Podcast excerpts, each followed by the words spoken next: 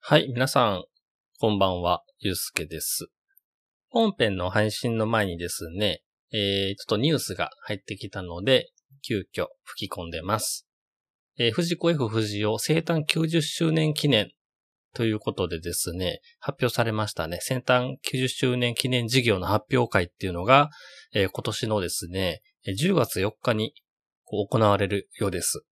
はい。先生の誕生日が12月1日なので、えー今年で90周年になるということですね。今年はね、初めの方からね、SF 短編ドラマがこう放送されたりとか、SF 短編の全集がね、刊行されたりとか、いろいろあったんで、これがもしかしたら90周年の企画なのかなっていうふうに思ってたんですけども、正式にね、12月1日、やはりあの先生の正式なね、お誕生日をこう迎えるにあたってで90周年っていうことが、えーされるようです。去年じゃないわ、前回の、えー80周年のことを思い出したりしてたんですけども、2013年ですね。その時は、まあ今はね、ドラえもんくらいしか現行で放映されてる作品でなかったりするんですけども、まあこの番組で取り扱ってるみたいな、いろんな F 作品のこうキャラクターであったり作品であったりとかっていうのが、こうどんどんどんどんメディアに露出したりとか、藤子 F 不二雄展なんかもやってましたよね、特別展。もしかしたら、えー今回もされるかもしれません。こうオールスターがこうね、一挙に集うパーティーゲーム、マリオパーティー的なやつとかも出たりしたし。 あとは主題歌ね、アニメとかのこう主題歌がいろんなレーベルの垣根を越えて、こう、一つの作品にまとまってる、本当にパーフェクトな、こう、CD なんかも出てたりとか、いろいろね、豪華なことが10年前はされてたので、いや、今年はね、どんな、えーものが発表されるかっていうのすごく楽しみですね。一応ね、ホームページの方にはですね、生誕90周年記念事業の発表、えー川崎市藤子 F 不二雄ミュージアム新企画展、書籍、映画、アニメ、ゲーム、商品化など、初公開を含めた最新情報。えー、なんとですね、一般参加者が抽選でね、合計100名様えーご招待しますということで、これ抽選なんですけどもね、ホームページの方で、あのー行ける人募ってるみたいですので、これ聞いてる方もね、よろしければご応募なさったらどうかなと思います。僕はもちろん応募済みです。当たるといいな。ね。そんなこんなでですね、あのーこれ締め切りもあるので、これいつまでだ ?9 月の10日日曜日23時59分までっていうことなので、まあ早めにね、お伝えできたらいいかなと思って、冒頭に差し込んでみました。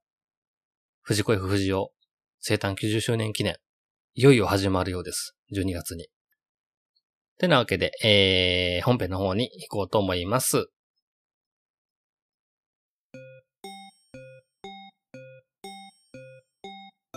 はい、皆さん、こんばんは、ゆうすけです。よサッパです。ろしくお願いいたします。よろしくお願いします。今回はですね、まあ、前回の分の配信とつながるような形でね、お話ししたいなと思ってるんですけども、うんうん、はい。前回はですね、ドラえもん世界に芸能人いてますよと。うん。そしてその中になんとパーマンの星野すみれがね、登場してますよっていう話をしたんですけども、はいはいはいは今回はですね、まあ、数あるドラえもん作品の中でも、星野すみれが登場するお話をね、まとめてご紹介しようかなと思ってます。い。おー、はい。えー一つ目はですね、あ、あ、2本あります、今回。はいはいはいはえー影取りプロジェクターというお話なんですが、い。はい。えーっと、まあみんな、町の子供たち、一緒ですね。あの前回お伝えしたように、芸能人興味あります。ファンの人もいます。うんうんえーワイドショーとかでスキャンダルが報道されたりとかね。誰と誰が付き合ってるらしいとかさ、うん。はいはいはいはい。あるじゃないですか。現実世界でも。ありますね。まあ、そういうのにみんな浮き足立つわけですよ。うんうんうん。でのび太がですね、大ニュースと言って、こう、みんなに知ってるみたいな形で、こう、駆け寄っていくわけですね。星野すみれがついに結婚宣言うんうんうん。え、誰と誰とってもう静香ちゃんとか、ね、他の女の子の友達なんかも、ゴシップ、まあゴシップですよね、ほんまに。 大好きなので、うんうん、こう、いろんな噂にこう花を咲かせてるわけですね。なるほど。なんと、星野すみれに結婚っていう話ができてるわけです。ここでね。ほう、結 婚うん。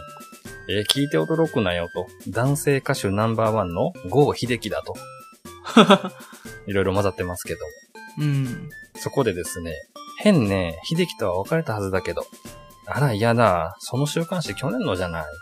いやいや、星野すみれは沢田五郎と仲がいいのよね。いやいや、違うわよ、ある青年実業家よ、と。 もうゴシップ、ゴシップ、ゴシップまみれですね、本当に。うん、結構いろいろ飛び交ってますね。そう、もう何が本当か何が嘘か分かんない状態でね、噂ばっかりこう流れるっていうのも本当にリアルな話ですけどね。うんうんうん。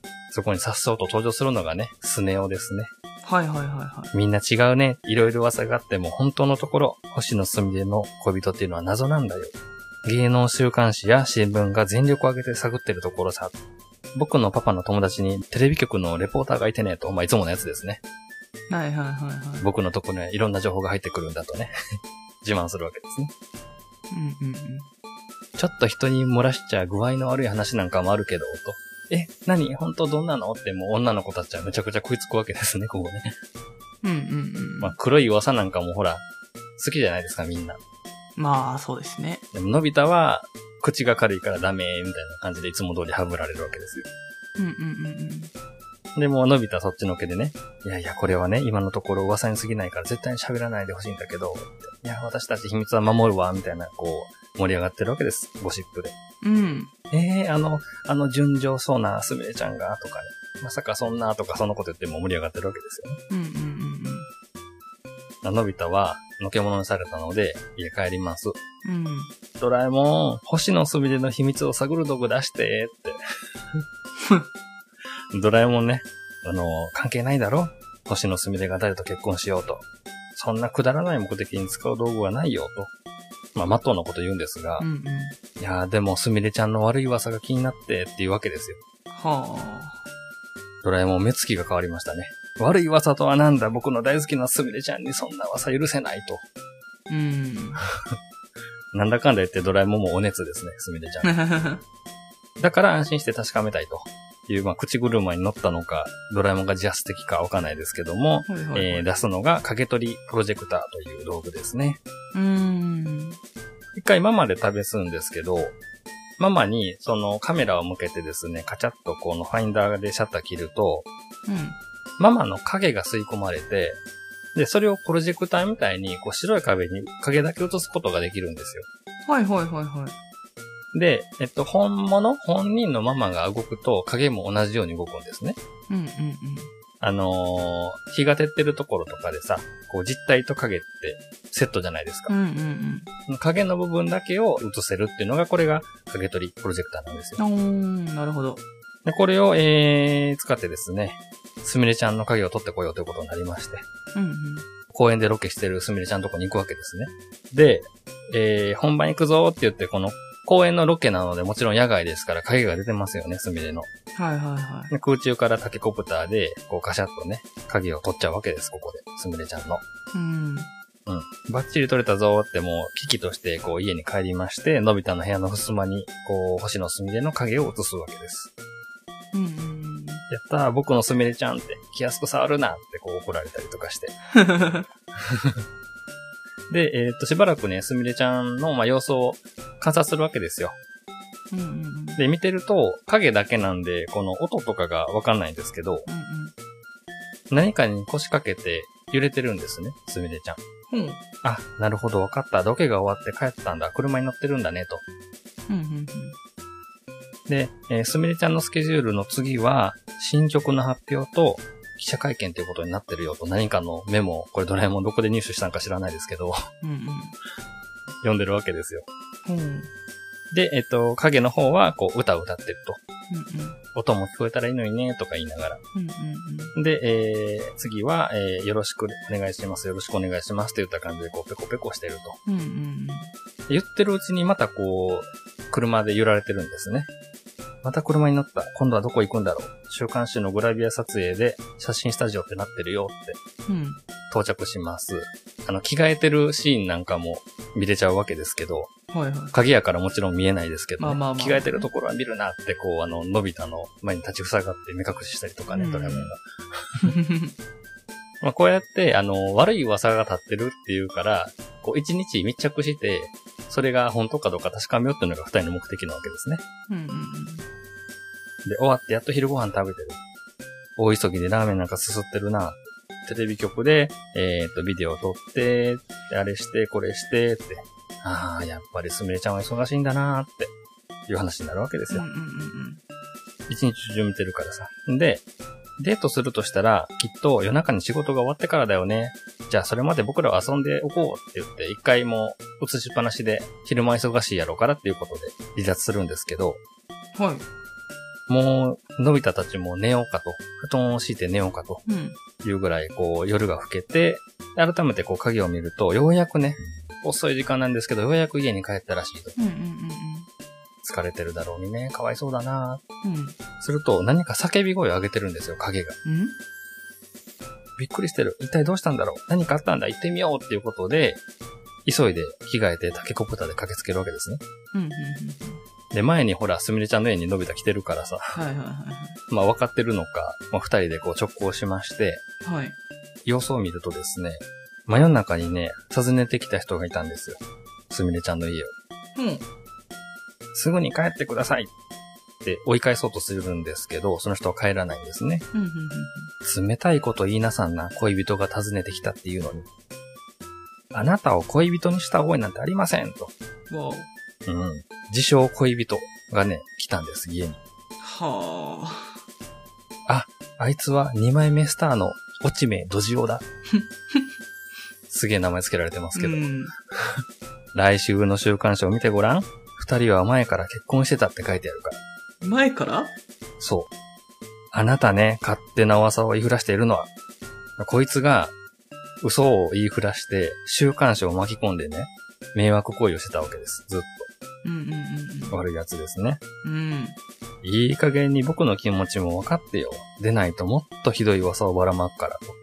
うわぁまあそう言って迫ってくるやつです。本当に、あの、悪いやつですね、こういんつうは。んうんうんね。で、そこで、のび太たちの報復が始まるわけです。うんうんね。うおーっと大きな声を上げて、うんはいのび太の、なんていうの手影、わかります手でさ、はいはいはいはいこう、二つ組み合わせて、こう、いろんな形作る影ってあるじゃないですか。うんあれを、影取りプロジェクターで吸い込んで、大きく拡大してですね、うんうんこう部屋に映し出したわけですよ。だから巨大な犬、手影絵で犬あるじゃないですか。はいはいはいはい巨大な犬がこう、突然この壁に現れるみたいな演出をして、脅かして、で、この落ち目ドジを返したと。うんうんうんこの影を映してあげたんだよって言って、こう、ネタバラシをすると、こう、すみれちゃんよかった、安心したっていうことで、うんうんなんとね、あの、部屋に招待してくれるんですよ。はいはいはいはい今回はね。前は勝手に入ってましたけど、ホールマイティパス使って。うんうん入っていいんですか疲れてるのに悪いや。ということで、まあ、恩人の二人を、すみれちゃんは部屋に開けてくれるわけですよ。うんうんで、すみれちゃん曰く、疲れてるからお話ししたいのよって言って、うんうん二人を心よくあげてくれるわけですね。うんここがね、あ、もうこれで次のコマでおしまいなんですけど、この話。はいすごく、あのー素敵なコマでですね。三人がソファにかけて、向かい合ってるわけですよ。うんうんで、のび太とドラえもんは真剣な顔して何かを聞いてる。うんで、すみれちゃんは嬉しそうな顔しながら何かを喋ってるんですが、セリフのコマはないんです、ここに。うんうんうんで、こんなモノローグが書いてあって、うんはい星野すみれは僕たちだけに秘密を話してくれました。遠い遠い国にいる好きな人のことを。でも、それをここに書くわけにはいけません。ごめんね。っていうモノローグが書いてあっておしまいなんですよ、この話うが。ーんなるほどうん。そう。星野すみれは二人にだけ遠い遠い国にいる好きな人の話をしてくれたと。はいでもこれ、うまいことかかっててさ、前半が、この、いろんなほら、噂で、こう、翻弄される星のすみれ書いてあったじゃないですかう。んうんだから、すみれちゃんに直接教えてもらったことでも、ここには書けないんだよ、ごめんねって言って終わるのがすごく素敵やなっていうんうーんそうですねう。ね、スキャンダルとかね、ゴシップとやっぱ戦う姿っていうのも、これもね、あのー前回アイドルの話しましたけども、一つのね、こう、芸能人の大変なところというかね、うん苦労話の一つではあるので、うん。これあの、星野すみれが登場するエピソードとして、あの、有名な話ではあるんですけども、はい。やっぱりあくまでドラえもんだなって思うのが、うん。タイトルもね、掛け取りプロジェクターっていうこの道具を使うお話ですよって感じやし、うんうんうん。星野すみれがメインキャラクターってわけでは決してないっていうあたりがちょっと面白いんですうよーね。ん。うん話の流れ上すみれが出てきて、でも最後はこうやってちょっと含みを持たしたセリフがあって、うん何のことだろうってわかんない人はわかんないし、一つの、なんていうの芸能ネタとして、秘密の話として聞けるし、パーマンを知ってる人は、あー、なるほどって思えるっていう話。うーん。うーんこれがですね、えー影取りプロジェクターといって、1980年に連載されてるので、これもパーマンの最終回が終わってからの連載ですね、これは。うーん。はいはいはいはうーんなんで、終わってからなんですけど、い。うん。パーマンってなんか終わってない感じがしてすごくいいですよね、なんか。そうっすね。うーん。うん。こうやって別作品でキャラクターのその後がね、語られるっていうのがすごく僕好きでですね。うんうんで、もう一つの話なんですが、これもね、同じく1980年で、さっきの影取りプロジェクターのすぐ後かなうん。うん。何ヶ月かと同じ年のうちに書かれてるお話なんで、うん。まあ同時期と見ていいんですけど、うん。えー目立ちライトで人気者というお話です。はいはいはいはい。まあ目立ちたいって話ですよ。なんか、プロットはやっぱり似通ってはくるんですけど、今までの話とね。うんうんこう、子供たちの中でこう、一緒に遊んでてですね、のび太が新しいあやとり考えたんだよ、見てとか言いながらやるけど、全然興味持ってくれないとみんな。うん。はいはいはいは で、ちょっと目立ってる子がいたりとかしたら、なんだいって、ね、い。うん。あやとりの方がよっぽど難しいんだぞと言いながら面白くないみたいな話なんですが、うんこの話でも、初っ端から星野すみれが登場しましてですね、うん。うん。えー、家帰ったら、あのードラえもんが見てるわけです、ワイドショーを。うんうん。ワイドショーの中身は、芸能レポーターがこう、突撃取材みたいな、そんなやつなんですよね。はいはいはいはねえねえねえねえ、ねえ、す、すみれちゃん教えてよ、ねえねえ、と、追いかけ回してるわけです。生放送で。い。うん何度も言ったでしょおちめさんとは結婚しません。あ前回出てきた人ですね、おちめさんね。うん。うん。他の誰とも当分結婚する気はありません、と否定してるわけです。うん。いや、もう嘘でしょって、式はいつですか新婚旅行はするんですかとかね。もうすごいもう、もうゴシップのネタをね、こう、あさりにこう追いかけ回してくるわけですよ。それでも。う久しぶりの休日なんです。一人にしてくださいと、もう車で走り、えー去ってしまうと。んうんうんうん。えー皆様、今日の直撃レポートは失敗しました。しかし、私もレポーターとして少しは知られた男です。粘り強く取材を続け、必ず近いうちに皆様に真相をご報告いたしますと。じゃじゃーんみたいな感じで、まあ、このコーナーを締めくくられると。はいはいはいはまあ、見覚えのある光景ですね、これもね。い。うん。人気スターも大変だねーということで、まあ、見終わったドラえもんはパチンとテレビ消してと。うん。いやー、でも一回あんなに騒がれてみたいよねーみたいな話をするわけですよ。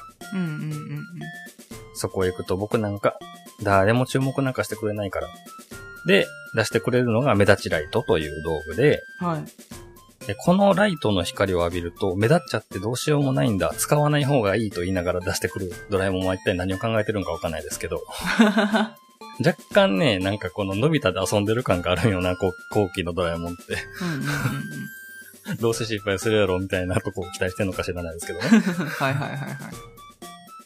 というわけで早速浴びるんですが、これでいいのと。そうそう、これでみんなのこと気になって気になって言ってる間に、はい。ドラえもんの目つきが変わってくるわけですよ。うんうんうんうん。もう早速効果が現れてるわけですよ。ああ、なるほど。なんだいなんだいその目つきは気持ち悪い。ねえねえ、どこ行くのねえねえ。えー空き地に行くよ。目立つかどうか試しに行くんだと。うんうんえ、誰に試すのえ、試してどうするの何時頃帰ってくるのって言いながら追いかけてくるわけですね。ドラえもんが。 うん。おっとうん。早速効果が出てますね。おーうるさいなって言ってみなきゃわかんないよって言いながらこう、空き地を目指すんですが、もう、通りがかる人、通りがかる人を振り返るわけですね。うんうんこんなに熱い視線を感じるの初めてだと言いながら、初めはもうルンルンなんですが、のび太は。うん。はいはいはい。空き地に行くと遊んでるジャイアンとかスネ夫とか、まあ、静香ちゃんとかがいるわけですけども、もう到着した途端、あ、のび太さんだのび太が来たぞみたいな。うんうん。うんうん。まあ早速、まあ、目立ちライトの効果が出て人気者になってるわけですね。こうやるだろえそれからこうしてって言いながら、こう、あやとりを披露して、すごいすごいみたいな拍手をもらって、うん。どうしてそんなにあやとりがうまいの誰か先生について習ったのかどんな時にアイデアがひらめくのみんなもう質問攻めされるわけですよね。うん。気持ちがいいわけですね、のび太はね。はいはいはいは昨日の宿題やったいやいや、まだだけど、昨日のテスト何点だった今まで何回0点取ったんだよ、と。 どうでもいいだろう、そんなこと。って断るんやけど、もう追いかけてくるわけですね、この3人ですら。い。うんうん。知りたいのよ、のび太さんのこと何でも。今でもねしょするのかどうしてそんなにバカなのって言いながら、こう、追いかけてくるわけです。 うるさい、うるさい、うるさい、とね。まあ、教訓話としてすでにね、成立してますよね。なんか。うんで、こう、三人を巻いて、こう、物陰に隠れるんですけど、ああ、君はのび太くんじゃないか、とその物陰の近くの家の人にね、ああ、のび太だ、本物ののび太だ、みたいな感じでこうまた囲まれると。日本一のろまでグズで弱虫なのび太だ、みたいな感じでこう囲まれるわけですね。うん。うんもういろんな人にこう、あの、行列作って追いかけ回されることになっちゃうわけです。うん。はいはい。チンパンジーと血比べして勝つ自信あるとか、 う君の母ちゃんでべそうとか、お風呂に入るときにどっから洗うとかね、これ全部本当に書いてあるやつやからね。んうんでもやめてくれーって感じでこう逃げ回ると、キキッとね、目の前で一台の車が止まるわけです。うん。うん。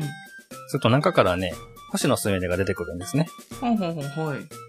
すみれさんあら、あなた前にうちに来た子ね。で、かくまってくれるんです。すみれが、その、車の中にね。うんうんこれから海を見に行くの。一緒に来るって行く行く、連れてってって二人で、こう、海を目指して走っていくわけです。車でね。うん。うんうん海に到着しまして、ザザー、ザザーと、波の音を聞きながらね、うん。うんうんうん。二人だけがいるんですね、ここにはね。うんうん人気のない海って大好き。って言いながら、スミレもスミレでこう一人の時間を楽しんでるわけですね。すみれさんは僕のことをうるさく聞いたりしないんだね。自分がいつも追いかけ回されてるから。ま、こういうお仕事してれば仕方のないことなんだけどね。時々一人きりになりたくなるのよ。うんで、あの、のび太をね、助けてくれた理由はこれやったわけです。うん。なるほどね。まあ、見かねてね、助けてくれたわけですね。で、砂浜をこう歩いていくわけですね。うんうん。で、すると、さっきまでスミレが立てたところに何かが落ちてるのを、のび太は見つけるんですよ。うんペンダントなんですね、それが。うんで、そこのペンダントにはですね、一人の男の子の顔写真が入ってたんですね。うん。はい。これ落としたよ。届けてあげるわけです。ありがとう。私の一番大事なものなの。喜んで受け取ります。うんうん。その子、すみれさんの子供ばっかね、古いお友達よって。うんうんうん。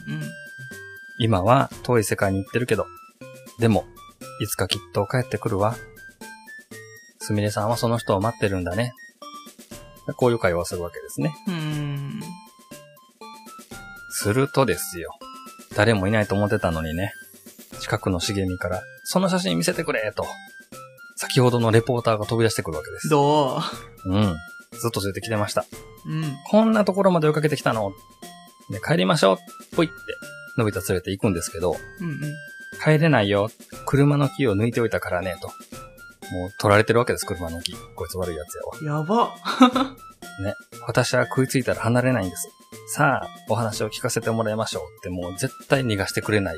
で、逃がすものかって言いながらもう追いかけましてくるわけですね。本当に。うんうんうんで、ここでスミレを助けるためにですね、のび太は手に持ってた目立ちライトを、このリポーターに浴びせるわけです。うん。振り返って。うんうんうん何をしたんだすぐにわかるよ。すると、早速ね、やっぱこの道具効果が早いですよ。うん。はい。周りにいた人がね、あんたはもしや、テレビに出てるあの有名なレポーターのって。ああ、そうだ、あの人だ、本物だ、と言いながら、みるみるうちに、この、いろんな人に囲まれて、助けてくれって言って退場していく。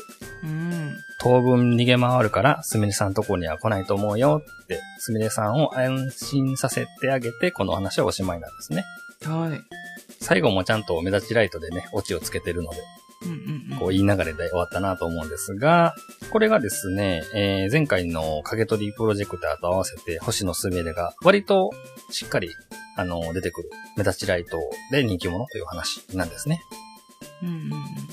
これね、えっと、ずっとね、パーマンの話してきましたし、はい。その流れで、ね、前回今回と、ドラえもんに登場する星野すみれの話をしているので、うん。まあ、サッパさんも察したと思うんですが、まあ、そうっすね。ずーっと大事にね、宝物って言って持ってるペンダントの中に入れてあった男の子の写真っていうのは三つ男なんですね。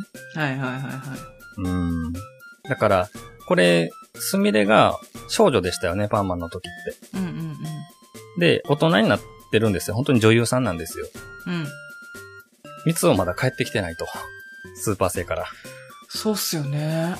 そういうことになりますね。うんうんうん。結構かかってますね。うん。最終回の流れだけ見てるとさ、そのうちに帰ってくるんじゃないかなっていう感じはするんですけどうも。ん。えっと、パーマンの最後の話、そのボーナスエピソード的なやつも含めて、最後の話は1968年なんですよね。さっきも言いましたけど。うんうんうん。で、この連載が1980年なんですよ。うんうん。随分経ってますね。うーん。まあ、それはね、少女が大人になるぐらいは経ってるなと。うんうんうんこの連載時期っていうのがやっぱり本当に絶妙というか、こう、パーマン人気が終わることなくね、続いてる一つの秘訣でもあるかなっていう感じはするし、うん。はい。さらに言うとですね、パーマンの最終話のことを思い出してほしいんですが、うん。パーマンの最終回でも、パーコは自分の素顔を明かしてないんですよ、実は。うんうんうん。だから、星のすすめでイコールパーコって、呼んでる人はなんとなくわかるよねって話を今までしてきましたが、はい。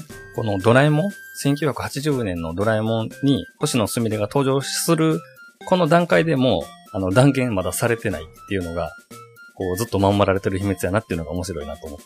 うーん。うーん。だってこれってさ、その、前回ね、このことは、あの、いろいろ教えてもらったけど、書けませんごめんねっていう流れがあったけどさ、パーコは星野すみれだったっていうところ自体、それを超える大きな秘密ですからね。うんうんちなみにですね、パーマンが、はいえっ、と、もう一度、リバイバルで連載された話してましたじゃないですか。うん。うん。これは、この1980年のエピソードが書かれた3年後の話なんですよ。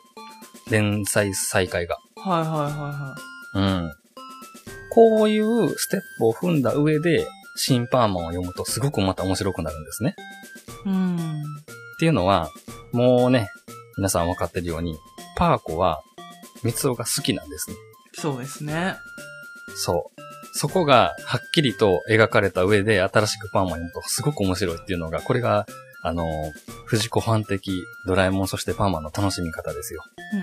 うんねえ。ね本当にロマンチックな話ですよね。いろんなゴシップがあって、なんか偽物の恋人に迫られて、噂まで流されてとかって言って苦労してるとかね。うん。うーん。ちやほやされてるように見えるけど、ね、分刻みのスケジュールですごく大変だとかっていうバックグラウンドを書かれておきながら、うんうん。ずっと思い続けてるのは三つのことやっていうのがすごく良い。あのね、ため息が出ます、ファンとしては。てなわけでですね、まあすごく立体的な、えー、演出ではありますけども、 はい。先週今週とドラえもんの話を久しぶりにしたいなーっていうのには実はこういうね、理由があったということで。うん。まあ、星野すみれっていうキャラクターについてね、さらに今回は深掘りできたんじゃないかなというふうに、えー考えております。た。はーい。では終わっていこうと思います。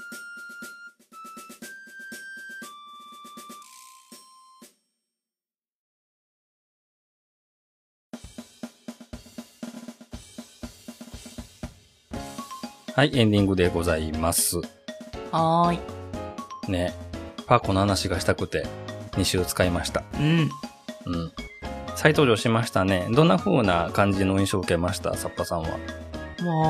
まあ、なんか、結構年数経ってるけど、うんうんうん。今もすごい活躍してるアイドルってこと自体そもそもすごいっすよね、正直。そうやんね。なんか一時期だけね、有名人になって、うん。あの頃の有名人みたいな感じで思い出されるような感じの芸能人ではないですからね。一戦でずっと活躍してるっていう。そうそうそうそう。あとはやっぱ、大人になりましたね。ねえ。もうねえ。結構好きですよ。本当に僕はこの話は。はい。うーん。わかる。ねえ。なんか、あの、人によってはですね、パーマンの物語って、その、スーパー性への道って紹介したやつあったじゃないですか。はいはいはあれ一応最終回なんですけど、最終回どころか、いはい。はい。あんなエピソードが書かれたことで、始まったみたいに言う人もいるわけですよ。ああ、なるほどね。地球をね、後にして、一人前になるためにね、うん。離れていきましたけども、主人公が。うんうん。その後ね、次のヒット作が出た中に、こうやって、キャラクターが再登場し、で、その後、3年かかりますけども、もう一度描かれて、今度は、もうね、このキャラクター同士の関係性っていうのが微妙に変わった状態で、うん。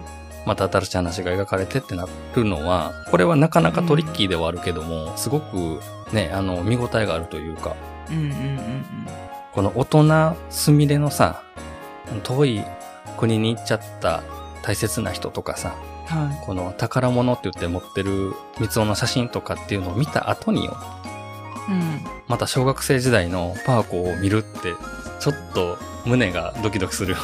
うーん。うん、実際ね、あの、この話があってから、パーマン再連載始まるっていうこともあってですね、うん。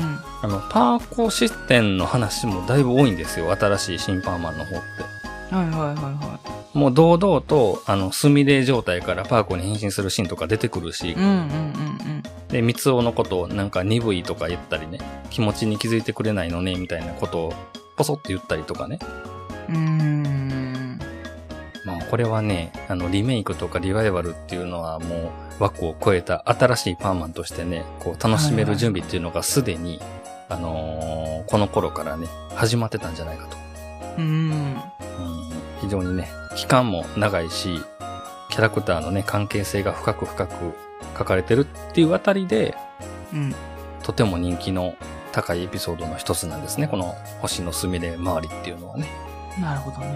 ねえ。はこの話をしてるとね、新しい方のパーマンのね、その、すみれエピソードとかも早くしたくなってきますね。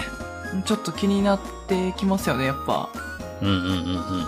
結構ほら、新しくなったパーマンのね、お話とかも好きだっていうことで、いろいろね、リクエストとかもいただいたりとかしてたんですけども、はい。やはりこの段階をね、こう、下手上でちょっとお話しするのが、こう、より作品のね、面白さが、皆さんにね、この共有できるんじゃないかなと思って、うんうんうんそれでこういう構成に実はしてみましたという感じです。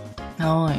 はい。というわけでですね、一旦またあの、区切りは訪れたわけで、どんな話にしようかなっていうところをまた考えつつ、はい。また次のお話を待っていただくっていう感じになるかなというふうにえー思っております。はーい。はい。同じようにね、この周りのエピソード好きだなっていう方とか、ぜひ、あの、教えてください。はい。じゃあ終わっていこうと思います。はーい。えー少し不思議ないと、この番組では皆様からの感想、反応、藤子不二雄作品への愛、等々募集しております。宛先の方、サッパさんよろしくお願いいたします。はーい。メールアドレスは fushigi7110.gmail.com ツイッターのアカウント名は少し不思議ないと。ハッシュタグはハッシュタグ不思議な。不思議はひらがな。なはカタカナで検索してみてください。はい。それからお名前だけで送っていただけます。メールフォームの方もご用意しております。エピソードの概要欄、もしくは少し不思議ナイトの Twitter のプロフィールのところにリンクがありますので、ぜひぜひご活用ください。はい。はい。この Twitter っていうのは名前多分この、ね、配信される頃には変わってると思いますけども、はあの、後々対応しますので、あの、はいご了承くださいませ。い。はい。というわけで、えー皆様次のお話でお会いしましょう。さようなら。またねー。